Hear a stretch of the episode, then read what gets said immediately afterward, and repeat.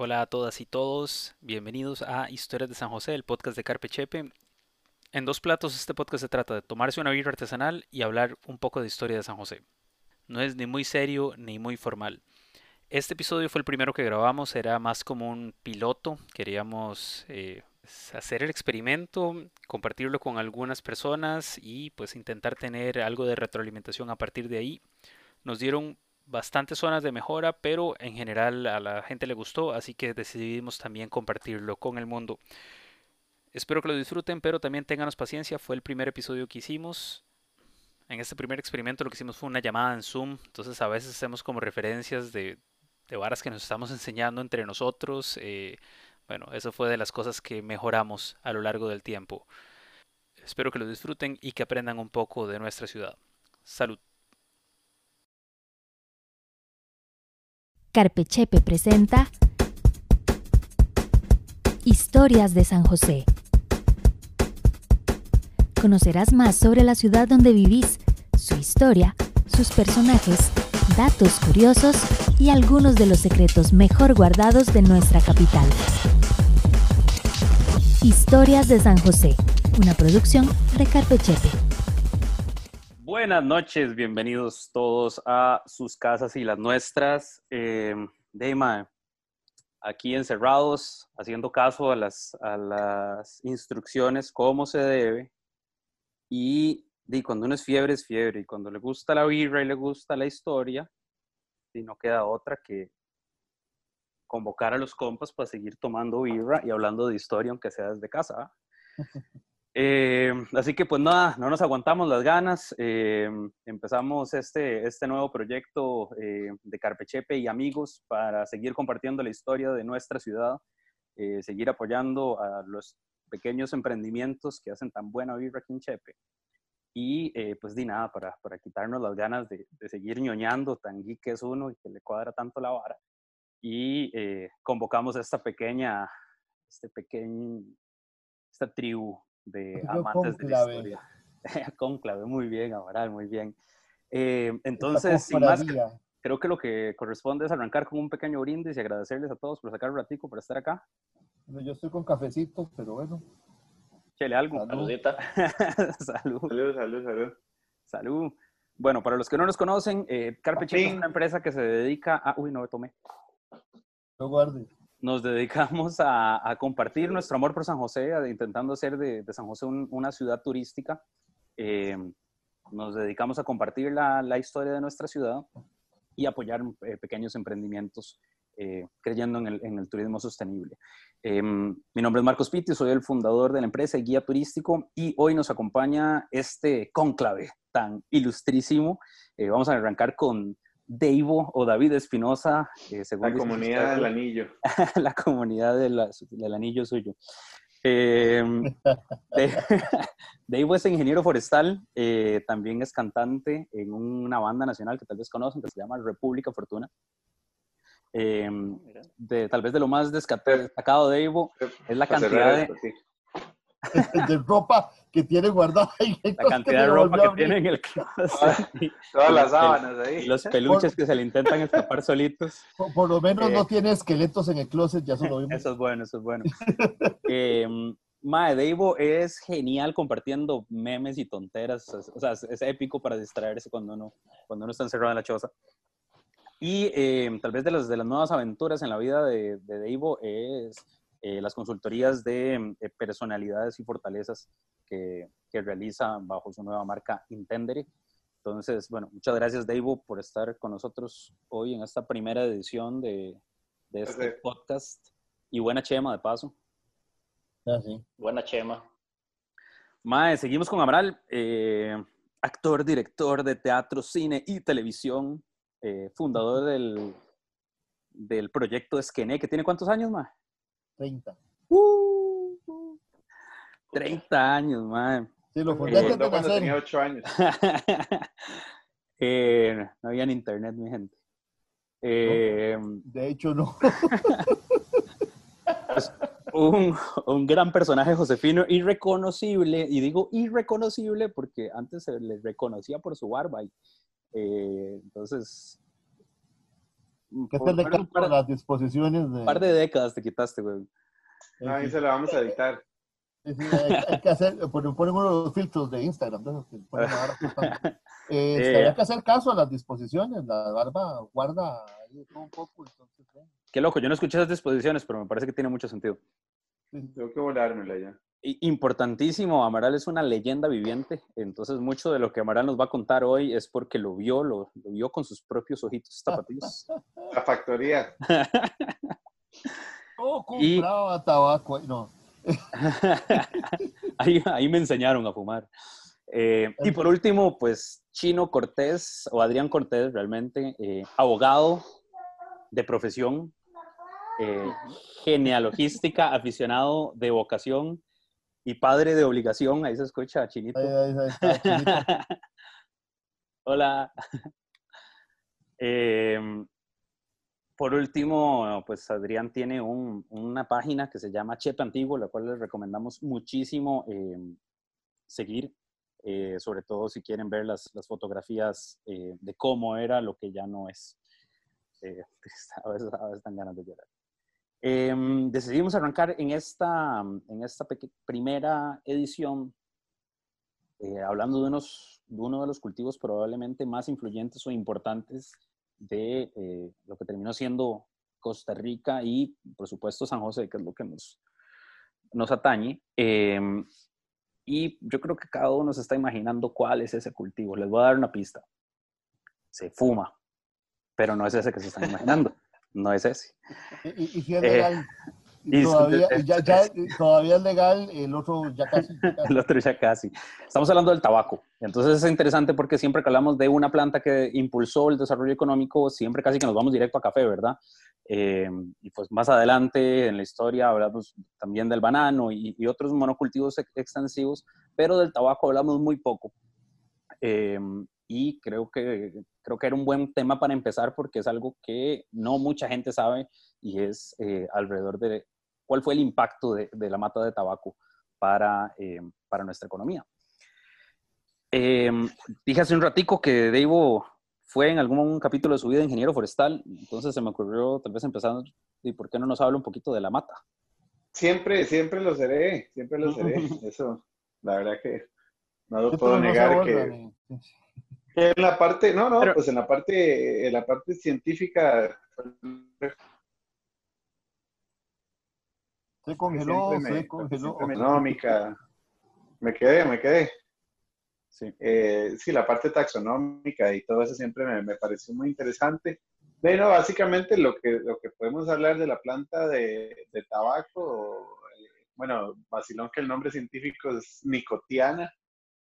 Entonces, nicotiana es el género. No sé si han visto que los nombres científicos tienen pues esas dos partes, nombre y apellido, pues nicotiana tabacum. Pero lo interesante, y creo que aquí es vacilón resaltar, es que es una planta de la familia de las solanáceas. No sé si saben que las solanáceas, por ejemplo, tenemos el tomate, la papa y el tabaco, son las tres solanáceas.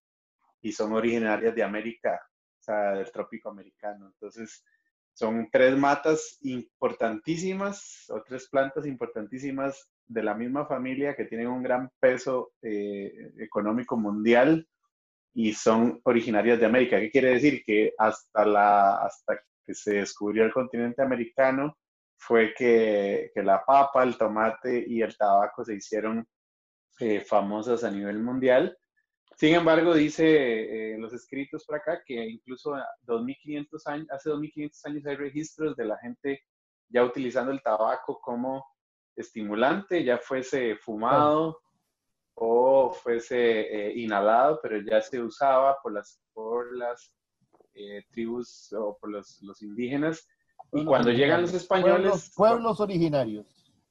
Bueno, los pueblos sí, los aborígenes. Cuando llegan los españoles ya el uso está extendido por toda América. Claro. Sí, sin embargo, el origen es andino, o sea, es por el tema en los Andes peruanos. Entonces, es interesante que ya cuando llegan los españoles ven a los aborígenes ya consumiendo el tabaco y hay algunas crónicas ahí donde ellos hablan de incluso los efectos que tenía el tabaco en la gente, que lo hacía olvidar. que lo hacía, dice por ahí, expiar las penas. Ma, yo voy a compartir pantalla un toquecito aquí porque yo tenía una foto de un inhalador. ¿Lo ven ahí? Ah, bueno, ok. Entonces existían inhaladores, bueno, como la pipa que más de uno tiene engaletada por ahí. Y habían inhaladores nasales. Entonces esto era como para uso del chamán en sus diferentes rituales. Esta foto, si no me equivoco, salió de la colección del Museo de Jade. Pero realmente salió de una breve búsqueda en Google. Tan temprano como 1560 ya hay registros en Sevilla, en España, claro, en Toledo, sobre ya la producción de... Yo quería meter un poquito ahí la cuchara. Yo quería aportar un par de detalles. Bueno, el primero es que sí, importante entender esto, que ya lo dijo Deivo, pero poner lo que es una de las cosas que América le aportó al mundo, ¿verdad? Cáncer de pulmón. El cáncer de pulmón provocado por tabaco, porque hay otros cánceres provocados. Está bien. Pero más allá de la pizza no estaría, ni las papas francesas. Claro, correcto. Papa, tomate, hay un montón de cosas que son americanos. Y luego, el uso que le daban los nativos nuestros, como bien señalaba Piti, era ceremonial. Pero entonces aquí una cita que me encontré dice que era usado por los nativos principalmente en las ceremonias religiosas y en las festividades. El humo les provocaba un sopor que los narcotizaba. Y en ese estado se hacían heridas en sus propios cuerpos. O sea, en general la gente considera que el tabaco no es un estupefaciente, no es un narcotizante. Sin embargo, de la manera, al menos como lo usaban ellos, parece que sí provocaba un trance parecido a lo que pueden provocar otras plantas que se usan ceremonialmente y ayahuascas y demás. Obviamente imagino que en una escala diferente. Y precisamente los españoles lo veían feo por eso. Lo veían un poco mal. Sin embargo, ya para 1605, como decía Deivo, 1580, 1605, ya hay crónicas de los españoles fumando en Europa. O sea, digan que hace ver conejitos rosados y todo el mundo la fuma. Era más o menos la idea. Muy bien. ¿Algo más acerca de la puerta? Eso me parece interesante, como lo hablábamos, el tema de que esa familia de plantas sea originaria de América y tenga tanto peso a nivel mundial, sigue siendo, ¿verdad?, muy importante. El tabaco, por dicha, ya no tanto. Pero lo que es el tomate y la papa, ¿verdad? O sea, la papa es, si usted lo piensa o ha ido alguna vez a Europa del Este, es la comida base de toda Europa del Este. Claro. Papa en todas sus presentaciones, y eso, bueno, es de 500 años para acá. Entonces, es interesante verlo. Desde el punto de vista botánico, ahí está uno de los aportes que quería dar para el día de hoy, y creo que para lo que dice Amaral, por aquí dice, sí, con la conquista europea el tabaco empieza a perder su sentido cultural y ritual y pasa a tener un uso más cotidiano, o sea que recreativo. Sí, al pasar de la conquista para acá es cuando ya el tabaco se convierte en ese vacilón. En un libro que nos compartió Chino, que ahorita no preciso el nombre, Chino, ahí tal vez usted me puede completar la oración, pero había un relato acerca de los grupos autóctonos que apodaron los churucas o chicagres, que estaban ubicados en San Rafael de Oramuno. Y esta gente eran conocidos porque comerciaban ya los habanos hechos. Entonces la gente, de hecho, hasta me pareció entender que había una variedad de tabaco que se le llama con ese nombre. Chicagre. Que es por lo menos nativo de la zona. Y era porque los chicagres venían con sus matas de tabaco para vender. ¿Cómo se llama el libro, Chino? Sí, claro. Ese libro, que es de un autor, se llama Marco Antonio Fallas, es La Factoría de Tabaco de Costa Rica, de la Factoría de Tabacos de Costa Rica. Es interesante mencionarlo. De hecho, esta institución se ubicó donde actualmente está el Banco Central. Y donde le voy a pegar una pausa ahí, Chino, para llevar la vara un poquito más más posterior, sí, más constructivista. Más, Dima, porque realmente durante la conquista tenemos algunos relatos acerca del uso de los nativos y como ya hablaron de David y Amaral, de cómo los españoles empiezan a usarlo. Pero sí es cierto que hay, a partir del siglo XVIII, con las reformas mormónicas, un cambio en la forma en la que se empieza a comerciar entre las colonias. No sé si David o Amaral tienen algo, o incluso chinos, si quieren. Sí, algo. Claro.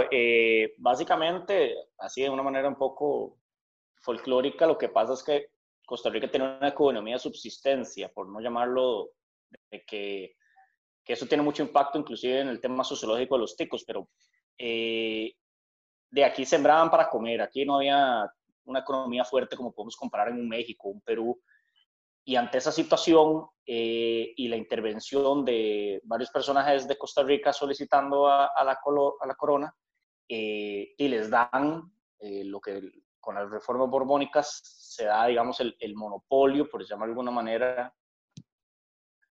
para el tema del tabaco. Curiosamente, y actualmente sigue siendo mejor calidad el tabaco de Nicaragua, pero se lo dan a Costa Rica porque, en palabras sencillas, si no nos moríamos de hambre. Durante la colonia, pues sí, esta colonia, específicamente Costa Rica, era súper pobre, y esto sucede a finales del siglo XVII, no, más o menos 1780, por ahí 1770. Sí, 1784. Exacto. Sí. Ahí inicia. En 1766, correcto. Perdón, empieza el Reino de Guatemala con el estanco del tabaco. En 1752 la Corona de España impuso el monopolio del tabaco en Perú y en 1766 en el Reino de Guatemala. Y le da la factoría, es decir, la gerencia, la administración se la da a Costa Rica. Yo me quiero volver un toque ahí en la historia. Para que tenga ingresos. Antes de la creación del estanco del tabaco, ahí, bueno, me encontré por ahí, hay documentos de 1632 que mencionan que el tabaco no estaba siendo taxado, o sea, documentos con tributos de otros productos y el tabaco no estaba siendo taxado en ese momento. Y en 1638 se documenta la primera exportación de tabaco de Costa Rica hacia Panamá. Y eso es previo a el estanco del tabaco en el Reino de Guatemala, como acaban de mencionar ustedes. Claro, claro, esos son los primeros inicios para recaudar tributos, fondos.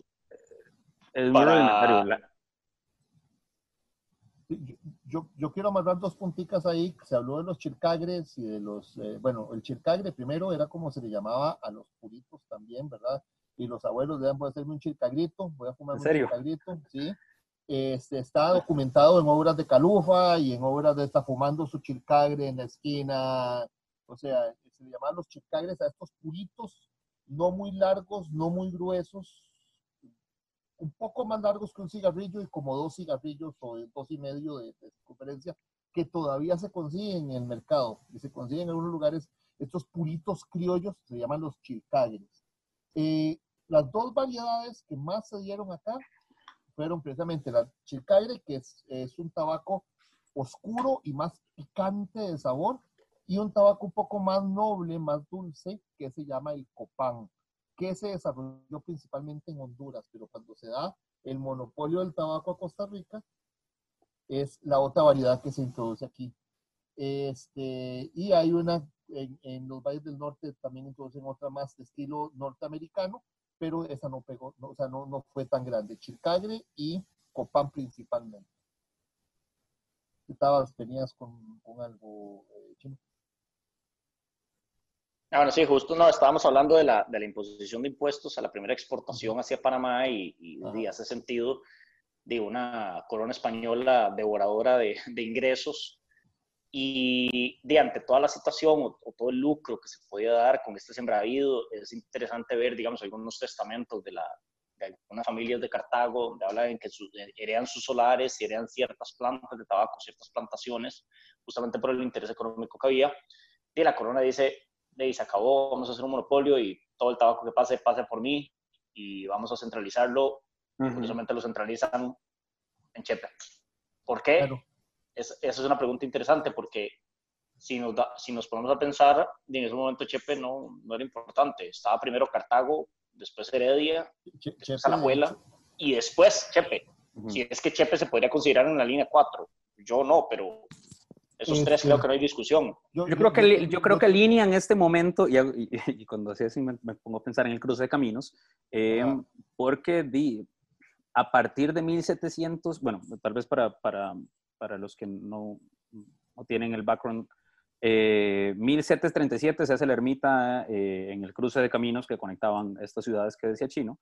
Y a partir de 1750, 1755 se empieza de verdad a inyectar esfuerzos en poblar esta región de los cruces. Entonces como que ya ahí tiene sentido empezar a dotarla de recursos económicos, ¿no? Porque la gente realmente se pasaba quejando de que no tenían de qué vivir. Sin embargo, ojo esta. Tal vez no en la zona central, ahí estamos hablando de la población de las zonas, lo que conocemos ahora como Chepe Centro. Pero yo tengo este dato. Los primeros pobladores que empiezan a emigrar de Cartago hacia San José fueron para producir tabaco. Fueron para sembrar tabaco en esta zona. ¿Tienen un aproximado fechas? 1605. Wow. Alrededor de 1605. No había nada. Primera gente que no había nada. Había plantíos.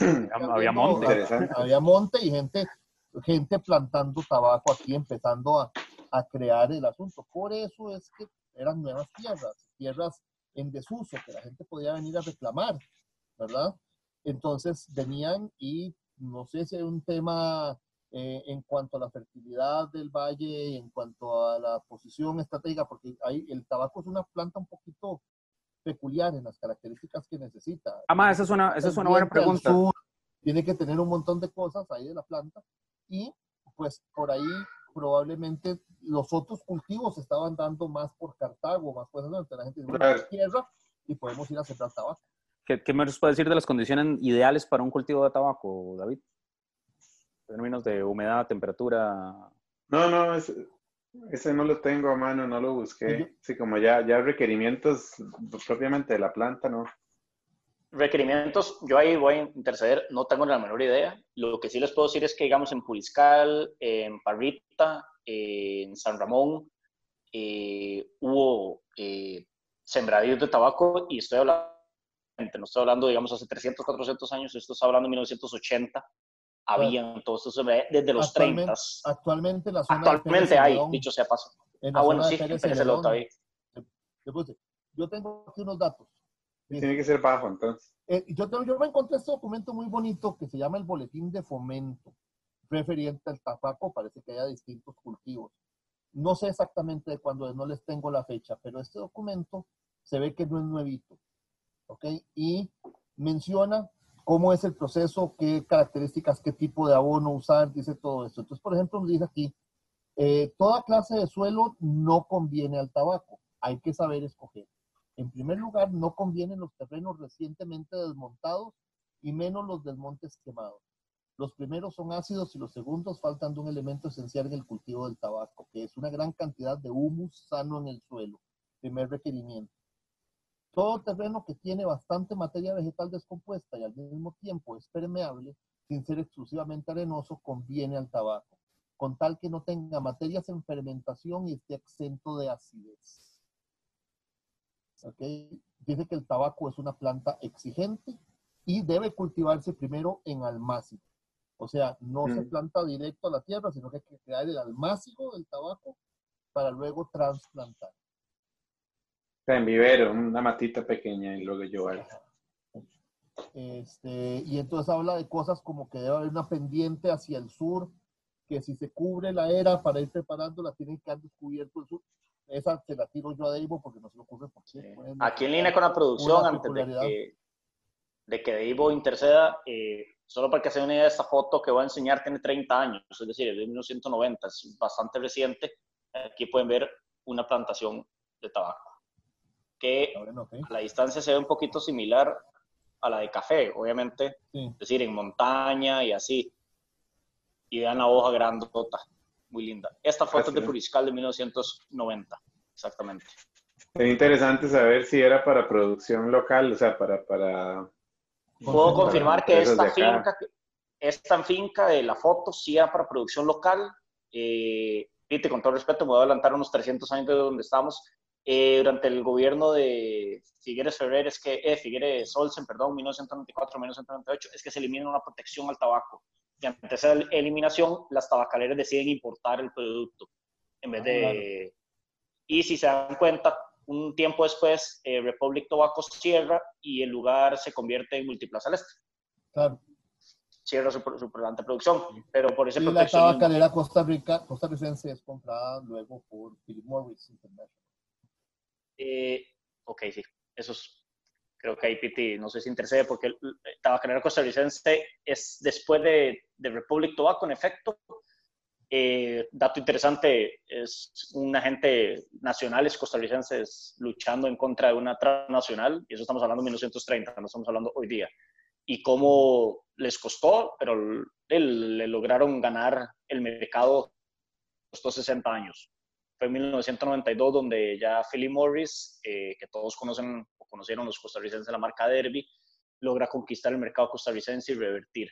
Entonces ya creo que nos alejamos un toque, pero con respecto a lo de la plantación, eso sí era plantación para producción local y consumo local para una industria interna, por llamarlo de alguna forma. Y bueno, yo afortunadamente ya no fumo tabaco, pero... quería devolverme a la línea histórica y... Hablar un poquitito acerca de la calidad del tabaco, porque a pesar de que se nos concede el estanco de tabacos, lo perdemos en 1792 supuestamente por la mala calidad. Aparentemente el tabaco que se producía aquí no era realmente bueno, la gente no lo estaba comprando y pues nos quitan como el monopolio del tabaco. ¿Qué saben ustedes de eso, man? ¿Qué hace un tabaco mejor que otro? Amaral, tal vez es el que fuma más aquí, habanos. Sí, habanos, sí. Como todo lo que es el mismo café, como lo que es el té, como lo primero que hay es la diferencia entre una producción industrial y una producción más pequeña, artesanal. Sí, más cuidadosa. Como yo creo que en 1792 todo era fucking artesanal, man. No creas, o sea, no sería industrial, pero sí sería masivo, sería producción más masiva, es mucho más difícil cuidar 3 hectáreas de tabaco que cuidar una. Por ejemplo, ahí cuentan que entre las cosas que hacían era soltar chompipes entre el tabaco para control de plagas, porque los gusanos que se comían la planta. Entonces, donde se podían criar chompipes y cultivar tabaco, había una simbiosis, ¿verdad? Hablando de cultivos sostenibles. Claro. Entonces, estamos hablando de que teníamos el monopolio. El monopolio del tabaco quiere decir que teníamos que surtirle a toda el área. Teníamos que producir constante y teníamos que producir en cantidad, ¿verdad? Entonces, tal vez no será industrial en los términos actuales, no tendrían agroquímicos, pero el cuidado es diferente de una parcelita pequeña. Y históricamente en las mismas plantaciones, en países tradicionalmente tabacaleros como Cuba y todo eso, las plantaciones de los mejores tabacos son plantaciones más pequeñas.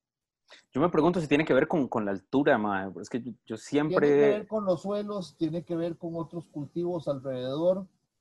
También ama el tipo de tabaco, digamos, mundialmente, por ejemplo, de los tabacos más consumidos no se producían aquí, que es el Virginia y el Burley, que es, bueno, con esos aquí no estaban, esos los trajeron, que eran los favoritos, digamos, a nivel internacional, por decirlo de alguna manera.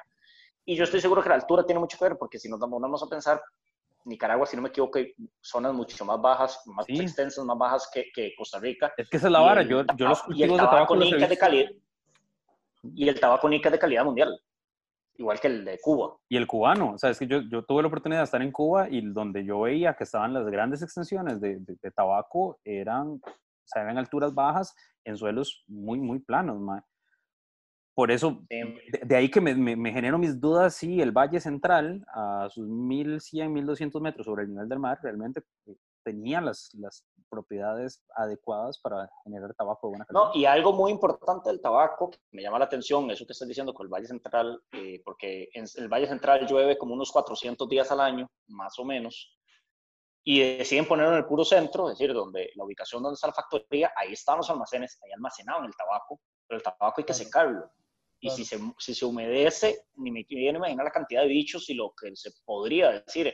Era un pésimo negocio. Y deciden ponerlo ahí. Es decir, hay un trasfondo ahí, tal vez, como comentaba ahora Ama, de que la gente se vino y de hay que darles algo de qué comer porque se está muriendo de hambre, aunque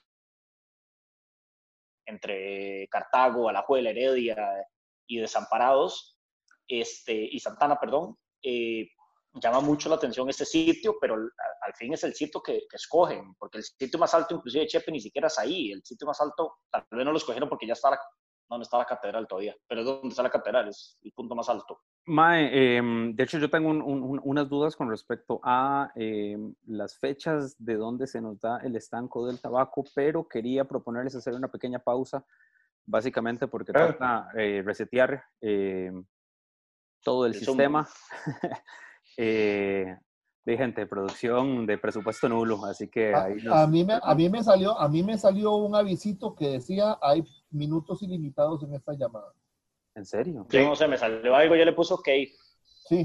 No claro, podemos seguir recto. Yo aquí puse un timer y la vara, entonces ya como en 2 minutos iba a cortarse. Pero... No, bueno, según eso que salió, no.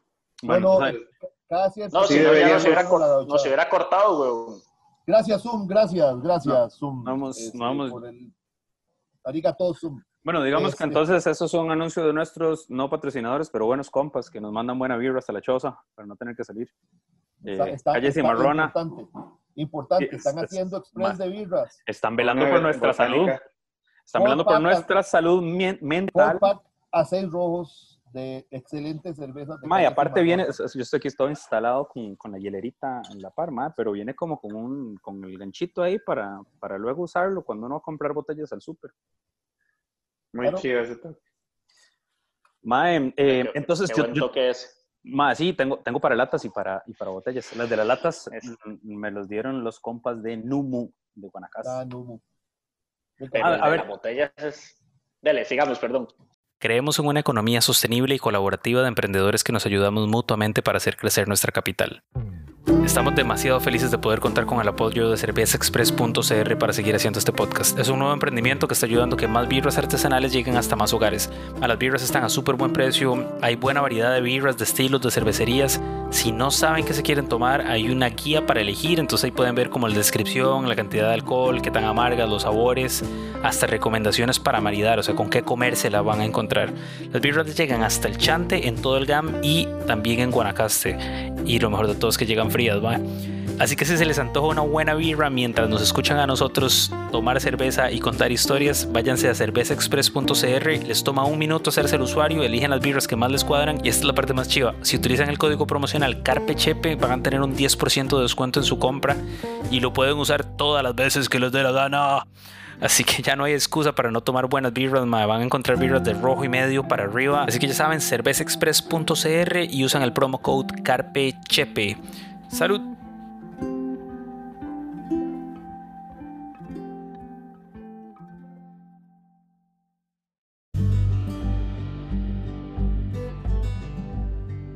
Espero que estén disfrutando el programa, que estén aprendiendo y que se hayan reído de alguna de las tonteras que se nos salen por ahí. Recuerden que si nos quieren apoyar a seguir haciendo este programa y llevar hasta ustedes nuestra investigación y nuestro trabajo de edición, pueden hacerlo en Patreon o patreon.com/carpechepe y convertirse en un patrocinador de Historias de San José. Hay diferentes planes de patrocinio, desde $1 semanal en adelante, y cada uno de ellos incluye cosas diferentes, como poder votar y escoger los temas o tener la versión del show sin anuncios. Así que ojalá nos puedan apoyar. Seguimos con Historias de San José.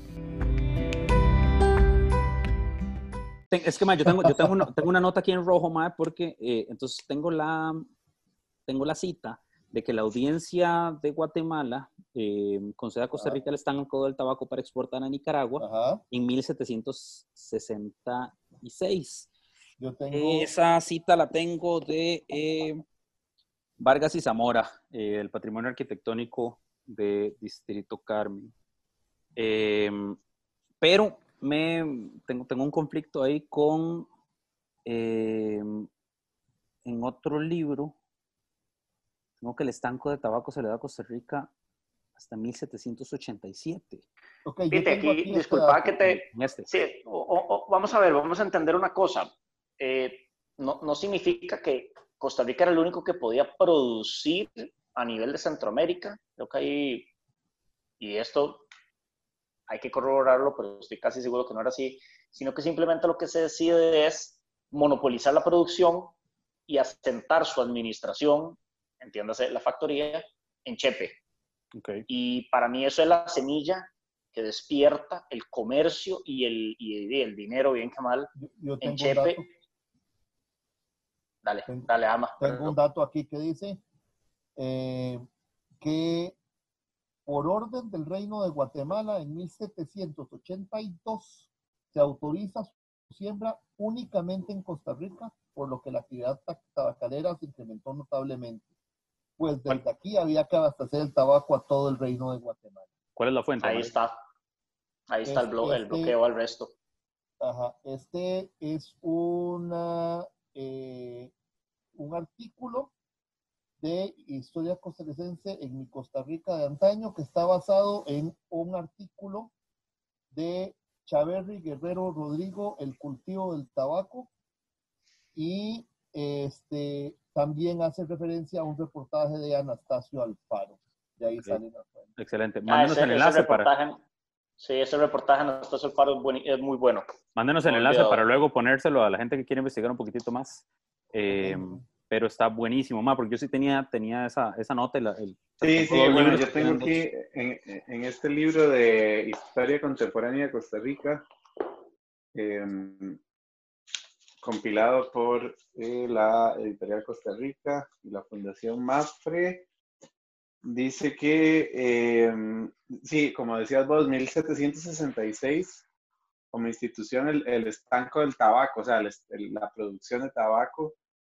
Y en 1784 se dio un paso a fortalecerlo con el establecimiento de la factoría. Y las medidas anteriores de la factoría, iniciadas desde 1781, fomentaron la producción de entre 1782 y 1792. Con lo cual el tabaco se constituyó un factor de crecimiento económico muy significativo para el país. O sea, sí está el tema de 1766, pero obviamente el fortalecimiento viene, como dice Ama, a partir de 1782. Y por eso de espacio, esos 10 años, es cuando el tabaco se convierte en un motor de crecimiento económico del país, que es al final la razón por la que lo estamos comentando el día de hoy, ¿verdad? O sea, dato económico, entre 1770 y 1780 las ganancias de la producción de tabaco en Costa Rica fueron de 1.5 millones de pesos. Y 20 años después, el rubro se había triplicado. Amaral es como el man en el partido de fútbol que dice, por aquí está este grafiquito que muestra, esta es la década de 1782 al 92, cuando se da el pico de ingresos a partir de la factoría. Entonces, y aquí tenemos 4,5 millones. Quería subrayar lo que decía Chino hace un rato, ma. Entonces, la factoría se pone en lo que es la actual cuadra del Banco Central. Y recordemos que justo antes de, aquí tengo la fecha, ma, la iglesia el oratorio de Villanueva de la Boca del Monte, se mueve la actual cuadra ¿Dónde está la catedral ahora? Bueno, quedaban Scaglietti, ¿verdad? Para los que no sabían, la primera ermita de Villanueva de la Boca del Monte queda en el actual Scaglietti, ahí como, entre Avenida Central y el Correo, atrás del Banco Central. En 1774 se mueve para la cuadra que es la actual catedral. Y justo 10 años después de eso se ubica al frente de lo que fue su plaza, la factoría de tabaco en la actual cuadra del Banco Central. Que para tener una idea nada más, estos fines ilustrativos, pero es importante poder imaginarse el edificio. Digo, este era el edificio, ¿verdad? Ese fue el edificio hecho en... Esa era la factoría de tabacos. El edificio lo hicieron en paint. Exacto. Pero bueno, debe ser dibujo imaginado, pero no era así un edificio, porque después en ese mismo sitio, como acabas de mencionar, Piti, sí se construye lo que sí fue algo bien hecho, que aquí lo podemos ver. Justo en esta esquina. Palacio Nacional. Bueno, pero antes de eso se construye la Iglesia de la Merced, ¿no? Ah, no, claro. Pero la Iglesia de la Merced, la Casa de la Moneda. Se destruye, digo yo, la factoría para construir el palacio. Es exactamente lo demuelen. Y dice, el palacio sí ya hace ya el palacio se puede decir un edificio. Es que, pero esto es muy importante. Yo siempre digo que esa es una de las cuadras más vergueadas de la historia de San José.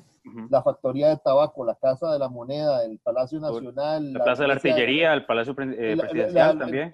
La Iglesia de la Merced y el cuartel de artillería. Y ahora el Banco Central, o sea, siguen dándole bien, va a ser la cuadra más movida. Perdón, aquí una pequeña corrección, perdón, ¿cuál? Es que la Casa de la Moneda y el Palacio Presidencial no estaban en esa misma manzana. Estaban al frente. Palacio Nacional. Estaban al frente, sí. Estaban al frente, bueno, sí. Sí. Bueno, Avenida 3, ¿no? Pero, o sea, quedaban de frente a esa plaza. Sí, sí, pero no era dentro de la cuadra. No era dentro de la cuadra. La cuadra fue... Avenida Primera. La primera, sí. Pero falta la Casa de Enseñanza de Santo Tomás. Pero para llegar ahí primero, yo tenía esta cita cerca de una descripción de cómo era la casa, el edificio de lo que fue la factoría de tabacos. Y abro comillas, la relevancia constructiva del inmueble radicó en las dimensiones del mismo y en la técnica de materiales de construcción. Para su edificación se utilizaron los adobes colocados en un basamiento de cascajos de piedra, cal y canto, a buena profundidad. La factoría estuvo constituida por 3 cuerpos principales en torno de 3 patios unidos formando una escuadra de techos de teja. Y luego agrega que en 1821 funcionó como sede de las Juntas Superiores Gubernativas. Pero en términos arquitectónicos, en una colonia tan pobre, era un edificio que aparentemente resaltaba entre los demás. Impresionaba. Sí. Impresionaba, sí. Sí, probablemente, bueno, ese dibujo que nos enseñaba Adrián, se ve como que era una edificación grande, a pesar de ser de adobe y todo. Yo me imaginé una tortuguita construyendo. ¿Ustedes se acuerdan del Logo Rider? Y quizá por eso fue que luego se usó como universidad, porque, o sea, era un edificio pues grande y espacioso, probablemente. Pues no como universidad, pero sí como casa de enseñanza. Ese es un dato que le encanta decir a Chino. Sí, exacto. Y no fue en la factoría, fue en las bodegas. Ajá. Que eso me parece un poco, con un favor que al final terminaron regañando al factor. Y le dijeron que no lo podía hacer y tuvo que echar para atrás y fue toda una novela. Me parece un buen momento para hablar acerca del factor. Yo aquí tengo una nota acerca de el mentadísimo Mariano Montealegre Bustamante. Básicamente le hice un currículum al carajo este. Como primer brete, escribiente... No le aplicó el de Skills, ¿no? ¿No? ¿El qué? ¿Cómo se llama? El test de Skills de Intendere. Se lo hubiéramos aplicado a Mariano. No, nada más le hice una búsqueda a su hoja de vida. El primer brete de Mariano Montealegre Bustamante es escribiente en la factoría de tabaco de San Salvador en 1804. Luego el mae se viene a bretear a Chepe en 1809 como contador interventor de la factoría de tabaco. Si alguien tiene otras citas, me corrige aquí. Yo les puedo contar un poco ya, pero este es el tema genealógico de don Mariano Montealegre Bustamante. El papá de Mariano Montealegre, algunos historiadores le ponen Balmaceda, honestamente no hay una fuente primaria que indique el segundo apellido, pero bueno, Mariano Montealegre viene de Guatemala a Costa Rica y tiene, llamémosle, un wine night stand con una señora de apellido Bustamante. Fruto de esa bella... Hijo natural, que llaman. Hijo natural, en la época sí, ese es el concepto. Ese es el concepto. Cuando se casó, iba como era la corona. Ya se me olvidó. Eso es una historia divertidísima por otro día. Las coronas nupciales tenían que ver con el estatus de la madre. Económico, ¿no? No. El estado de virginidad de la esposa. Cerradita, era virgen, abierta, había tenido... es complicado. Hay que buscarlo, hay que buscarlo. Después viene, Pero sí, tenía antes de enseñarla en la sábana. Sí, sí, tenía un código, digamos. Si tenían un hijo, la misma pareja que se estaban casando, esa tenía una cosa, sí. Ella tenía un hijo de otro. Genial. Ah, pero por el carajo no le ponen ni picha, ¿eh? No, no, no. No, al mae no. Ustedes saben cómo es la vara, ¿verdad? Ya está tocado. Mae, pero... Bueno, entonces la vara es que el mae era hijo natural, eso es lo que he leído yo, mae. Sí, y si era costarricense, el papá era guatemalteco, y por ahí tira la línea española, pero como chisme, no se sabe mucho de los Montealegre, entonces eso es algo que ha atormentado a la familia por varios años, es muy divertido. No han logrado probar su línea hasta la madre tierra, y los enferma con otras familias como los Fernández o no sé, etc. A mí me gusta mucho recomendar este libro. Ahí está el de... Se llama La dinastía del café, ascenso y caída de los Montealegre. Es novela histórica de José Francisco Sáenz. Y de hecho, bueno, no sé, no creo que se aprecie, pero ahí luego se la ponemos a... esta era la casa de Mariano Montealegre Bustamante. Okay. Exacto. No tal pie. No. Pero sí, bueno, lo importante es que Mariano Montealegre viene por el tabaco Costa Rica. Creo que eso es como lo que nos... Vamos a ver, él es costarricense y algunos se preguntarán cómo una persona, digamos, hijo natural, tiene tanto éxito, y es porque él es criado en la casa de los Fernández Tenorio, con don Félix Fernández Tenorio, y se me olvidó el apellido de la esposa, qué vergüenza. Dicho sea paso, se casa con la hija, y por eso son los Montealegre Fernández, y tiene obviamente un estatus social preponderante dentro. Jerónima Fernández de Montealegre. Muchísimas gracias, Jerónima Fernández. Aquí tengo una foto, bueno, no una foto. Jerónima. Otro retrato de Paint. Ahí está doña Jerónima Fernández, hija de don Félix, que don Félix sí era una persona, por eso menciono a los Fernández, era una persona, digamos, una familia muy importante. Y don Mariano, pues entre otras cosas se va a Salvador y bueno, regresa a Costa Rica y asume lo primero, y ya ahí seguimos en la línea Pitti, yo nada más estaba contando un poco el tema genealógico. Después don Mariano, el padre de don Mariano Montealegre Bustamante se va a Nicaragua y funda los Montealegre de Nicaragua. Los Montealegre de Nicaragua y los Montealegre de Costa Rica tienen una misma raíz. Una misma la señora Montealegre de Nica, de apellido Romero, que también es tica, dicho sea paso, se casan aquí, se la lleva, perdón. Le enferma el hecho de que su hijo natural también se llame Mariano. Eso fue todo un tema familiar en la época. Mucha familia Montealegre no sabía esto y no les gusta escucharlo, pero bueno, eso es tema para otro podcast. Interesante, tal vez, nada más tirar, a mí me gusta mucho tirar líneas digamos, de causa-efecto, de sucesión de cosas. Estaríamos viendo que Montealegre, que viene a fundar la dinastía del café de los Montealegre, una de las dos grandes familias cafetaleras de Costa Rica, junto con los Mora, llega gracias al tabaco. O sea, de un principal producto nacional al otro. Y es curioso cómo después, con los años, y ya tenemos hasta tirar la línea para adelante para el tema de otro día, es que gracias al cultivo del café se hace el ferrocarril, y la coyuntura del ferrocarril es la que genera la oportunidad de la introducción del banano, que se vuelve el otro gran cultivo nuestro, ¿verdad? Sí, pero entonces, como venimos poniendo a rodar una pelota que termina... Bueno, hombre, pero no introduzca el banano todavía porque estamos muy atrás en la historia. Es la cuarentena, perdón. Mae, cuando acabe la cuarentena va a ser increíble.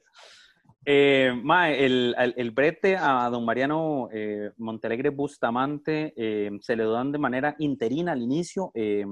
Mariano Valenzuela era el factor de tabaco y en 1813 se desplaza, si no me equivoco, a Nicaragua, pero tal vez el chino me puede corregir. Y... ¿cómo? No fueron las cucarachas que se metieron. No, tampoco, no. No, no. Mae, y luego le dan el brete ya como fijo en 1818 en propiedad. Ojo que son 3 años antes de la independencia, ¿verdad? Ajá, exacto. Digo, y ya México era independiente, y si no me falla la memoria, Argentina, Colombia, solo quedan los chiquititos. Pero bueno, le dan ese puesto y posiblemente ese puesto le da las bases para empezar a montarse en el caballo del café. Quiero vincular un par de estos temas o de estas fechas, digamos. Estaba viendo que el reemplazo, cuando el MAE le dan el puesto de interino en 1813, al año siguiente le da el permiso de utilizar las bodegas a la Casa de Enseñanza Santo Tomás. Y al MAE le pegan una cagada por eso. El MAE le pegan una cagada, le dicen que va jalando esa picha de ahí, mae.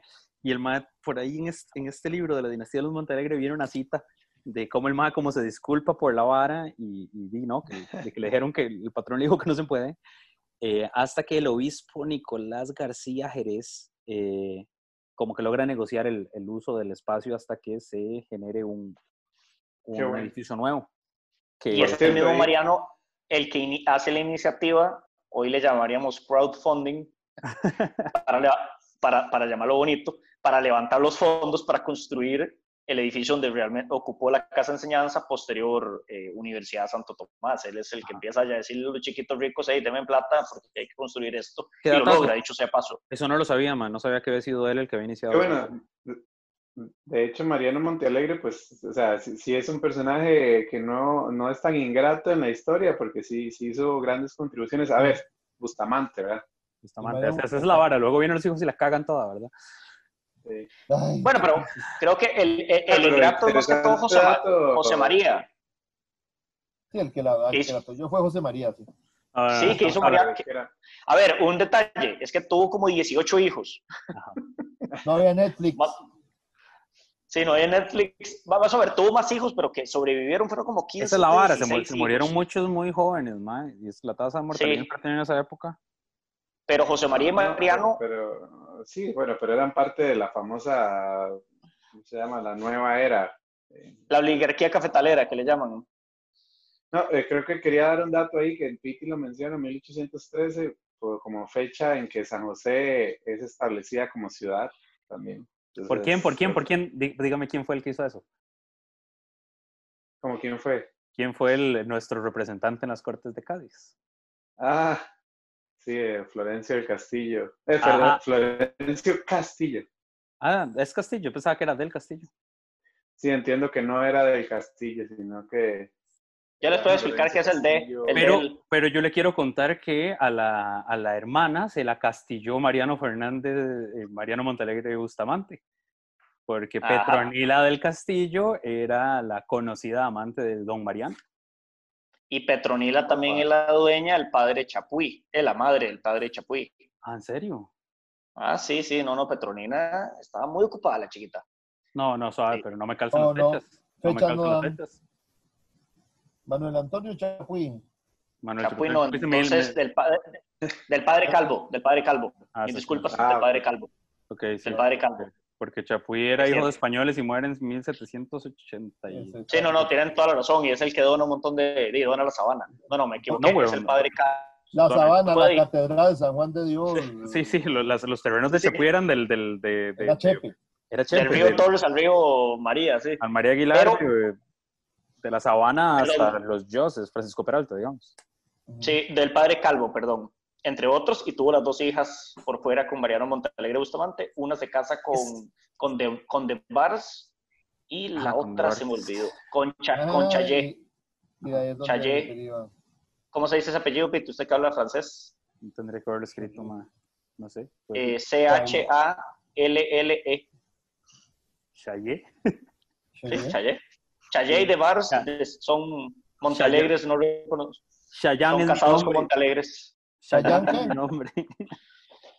Mae, es cierto, aquí viene en este libro acerca de un hijo, bueno, como lo describen en esta novela histórica, otro hijo que tuvo la señora Petronila y lo dejó en la puerta de una iglesia. Y el que lo recibe es un padre de apellido Calvo. Pero Petronila, la lista, y se las quedo viendo, se los prometo que se las envío, tuvo varios... hijos naturales, para llamarlo de una manera bonita. Pero que está la hermana bien, está bien, que la goza, pero aparentemente estaba rica. Era la hermana del famoso... Era de buen ver, Petronila. Era de buen ver, esa es la forma correcta de decirlo. Es de suponer que sí era de de las mamis de la época. Yo la imagino con Instagram y todo. Yo todo corriente diciendo que estaba rica. Que eso es lo que pasa. Probablemente también, mae. Llega un momento donde las palabras polite no alcanzan. Maes, y ya más o menos explicamos un poquitico cómo se desarrolla el tabaco y cómo, pues cómo en una de las cuadras principales de actividad económica del país, y yo creo que esto es indiscutible. Es que el Chile, si vamos a hablar de una cuadra económicamente predominante en Chepe, es donde está el Banco Central ahorita. O sea, esa y alrededores, digamos. Esa y su concomitante. Sí, el radio de los 100 metros. De hecho, un dato curioso, y les voy a hacer la pregunta, ¿por qué creen que escogieron el lote donde está el Teatro Nacional para construirlo ahí? Porque estaba alejado, entonces la tierra era más barata. Estaba alejado. Estaba alejado, sí. Correcto. Porque las tierras alrededor del mercado central eran muy caras. Claro, sí. Sí. Y de hecho entiendo que había un interés por desarrollar la zona este. Ojo que el mercado central todavía no existía, ¿verdad? La zona, me refiero. Ajá, sí, pero la zona del mercado central. ¿No existía cuando qué, Titi? Cuando se empieza a construir el Teatro Nacional, sí existía el mercado. Sí, bueno, sí, pero... 10 años atrás. Sí, tienen razón. Estoy comparando con en el momento... Con la factoría y con las otras cosas. Uh-huh. Sí, no. Sí, el teatro son 80, 90 años después. Sí. Creo que hay que hacer un ligamen, tal vez para ir cerrando el tema, porque entonces, para darle como etapas, entre el dinero que genera el tabaco y obviamente en algunas de las familias acá, y luego para hacer el paso al café, pero hay un tema ahí que nos estamos brincando, que es el tema del oro. El oro, que es de los montes del aguacate y todo, pues obviamente hay un dinero que viene de la producción del tabaco que ayuda a esas familias a invertir en el tema de la búsqueda del oro, que pero es el que genera luego. Sí, pero también la extracción de oro aquí estuvo complicada, y según yo entiendo, los yacimientos estaban muy superficiales, sacaban muy rápido y la tecnología estaba del orto, Sí, es terrible. Sí, pero el oro es el que da el dinero para la producción de café. Entonces, es como una... Sí, lo que estaba haciendo yo, los ligámenes. Sí, una secuencia de hechos. Pero sí es muy importante, como resumiendo y como recapitulando aquí un poquito, el primer cultivo importante de Costa Rica no fue el café, fue el tabaco. Pero además... Sí, aquí nada más terminamos... Fue el trigo. No, de hecho eso es lo que iba a hacer esa mención. Como dato de trivia, el primer cultivo registrado en Costa Rica en épocas de la conquista fue el trigo. Curiosamente, cosas que ahora ya no tenemos. ¿Verdad? Pero me está jodiendo. O sea, obviamente otros cultivos como maíz sí existían. Por supuesto, registrados bajo la conquista. Por eso es que estoy diciendo. O sea, documentados en la conquista. Por supuesto que desde la época cacical, bastante antes de que había cultivos de maíz, había cultivos de papa. Y, o sea, digamos, esta agricultura de subsistencia, la agricultura de subsistencia existía. Pero estamos hablando ya como de agricultura o de culturas comerciales. Uh-huh. Sí, también hablar de Costa Rica el término de transición de colonia a Estado. Sí. Transición de 1780 a 1830, digamos, para decirlo así. Bueno, son 50 años, son muchos, pero a eso es lo que me refiero, lo que podríamos referirnos como Costa Rica. Porque ya el café entra casi que en la ya como Estado. Uh-huh. Sí, ya como Estado ya se empieza a fortalecer, ya Costa Rica era un Estado, pero todavía no era una república. Y es lo que da las bases para que surja la república. 1808 se estima la primera cultivo de café comercial. Pero igual, de la misma manera, o sea, lo que yo quería hacer era la progresión esta. O sea, el primer cultivo que a nivel comercial y de exportación y de todo eso empezamos a manejar aquí fue el tabaco y fue para que no se murieran los ticos, ¿verdad? Estamos en una economía muy de subsistencia. Esa es la frase. Y de ahí va evolucionando todo. Sí, exacto. ¿Cómo esa es una pieza clave del dominó que empieza a generar que más personas se desplacen hacia el Valle Central, cómo eso empieza a generar un poder adquisitivo más grande, y hasta podríamos discutir si eso es clave en algún momento. No hay problema más. Yo estoy parecido. Yo estoy más bien rindiendo esto. Pero yo creo que ese es el buen punto. Es indicativo decir que debemos ir cerrando. Pero sí, quería tal vez como dejar la vara picando en qué tanto influye el cultivo del tabaco o de esta nueva clase que se empieza a generar en el Valle Central para que posteriormente San José se convierta en la capital del país. Sí, yo considero que el tabaco fue como el primer detonante. Sí. Detonamientos económicos y causal, y perdón, por pura curiosidad, calza con la independencia. Y ahí arranca ya el resto, y ahí entramos, ya nos montamos en los rieles del café. Yo me niego un poquito a pensar del todo en la casualidad ahí. Yo pienso que no es guava, pero eso puede ser tema para otro par de birras. Porque es una que se monta sobre la otra. Este no es un dato que yo se lo esté poniendo a nadie, es lo que yo visualizo, lo que yo veo. Cartago, como vieja capital, tenía toda el asunto de aristócratas, del conde del Huarco y toda esta historia, aunque sí, claro, tenían producción y había la papa y había todo esto, por supuesto, no, como ciudad no era de más comerciante, más, no sé, de gente que estuviera produciendo cosas. En cambio, el San José, que se convierte en la producción del tabaco, en todo demás, cuando entra el café, tiene fácilmente la forma de hacer el switch porque ya estaban acostumbrados a ser productores y ya tenían la visión, tal vez un poco más empresarial, no sé si llamarlo exactamente así, de un cultivo, menos de subsistencia, porque ya habían nutrido toda Centroamérica, habían surtido toda Centroamérica. Y eso genera, pienso yo, estas nuevas clases altas, esta nueva gente pujante, que se convierte luego en los republicanos, cuando viene el momento de la independencia. La burguesía. Sí, una nueva burguesía, claro, emergente, incipiente. Y entonces yo pienso que el hecho de que llegáramos a 1821, recordemos, aquí ya vamos a ligar el café, no importa, que la primera exportación de café fue en 1820, está como después. Igual, el café se empieza a cultivar en 1808, y en el 13 ya se nos decreta como ciudad. O sea, hay como hitos donde la ciudad... Perdón, ¿en qué se basa usted para decir que en 1808 se empieza a cultivar el café? Ese es el estimado que hay de ICAFE. Pues un estimado. Perdón. Hasta sí, el primer documento que existe es de 1816. Claro, pero por la cantidad de tiempo que requiere el café en empezar a producir y empezar a generar...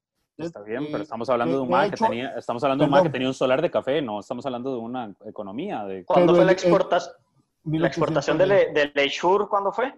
De lechur, la cheur. 1843, 1842. Luis de la Cucha. Perdón. William de Lechur. No, pero la primera es 1820, ¿no? 1820, unos sacos a Panamá. Ajá.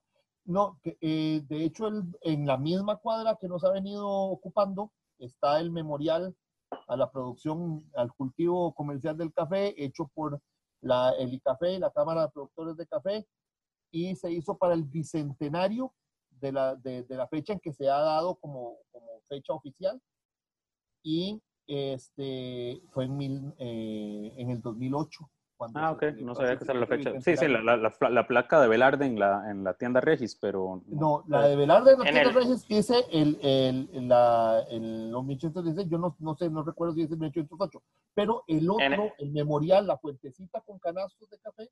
Ah, en el Banco Central también. Esa es la que es al Bicentenario y es develado en el 2008. Ah, the more you know. Ah, qué interesante. Las canastitas de café que están ahí pegadas al banco. Por la chola. Ya estamos pasándonos al café. Sí, completamente. Mae, eso quiere decir que hay que hacerlo otra vez. Hay que hacer otra. Hay que agradecerle, bueno, en primer lugar a ustedes tres por tan bella velada de encierro. Definitivamente esto ha ayudado a pasar el claustro de una manera más simpática. Yo, igual, hubiéramos estado juntos. Gracias a las cervecerías que hoy nos dotaron de tan... venerado líquido, y gracias a las personas que se tomaron el tiempo para escuchar esto. Realmente no sé ni por cuánto va la extensión, pero ojalá les haya gustado. Por favor, háganos llegar sus comentarios. Esto lo vamos a compartir. No, y que sepan que vamos a estar hablando de café, vamos a estar hablando de edificios de Chepe, vamos a estar hablando de palabras del léxico costarricense y sus orígenes. Y si tienen algún otro... si tienen algún otro tema que les gustaría hablar, que nada más nos lo dejen de tarea y nosotros nos ponemos a investigar, a ñoñar y a hablar paja. Exacto, sobre todo comenten aquí qué les gustó, qué les gustaría escuchar en futuras ediciones, si les cuadró la vara, compartirlo con todo el mundo.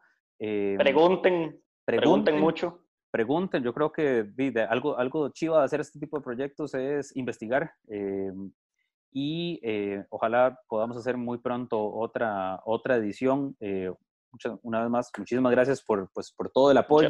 Y cuídense, gente, quédense en casa. Exactamente, esa es la idea, tener cosillas que hacer y de qué hablar mientras estamos en casa. Así que nos vemos por este mismo medio en cuanto nos sea posible. Que estén mejor cada día. Pura vida.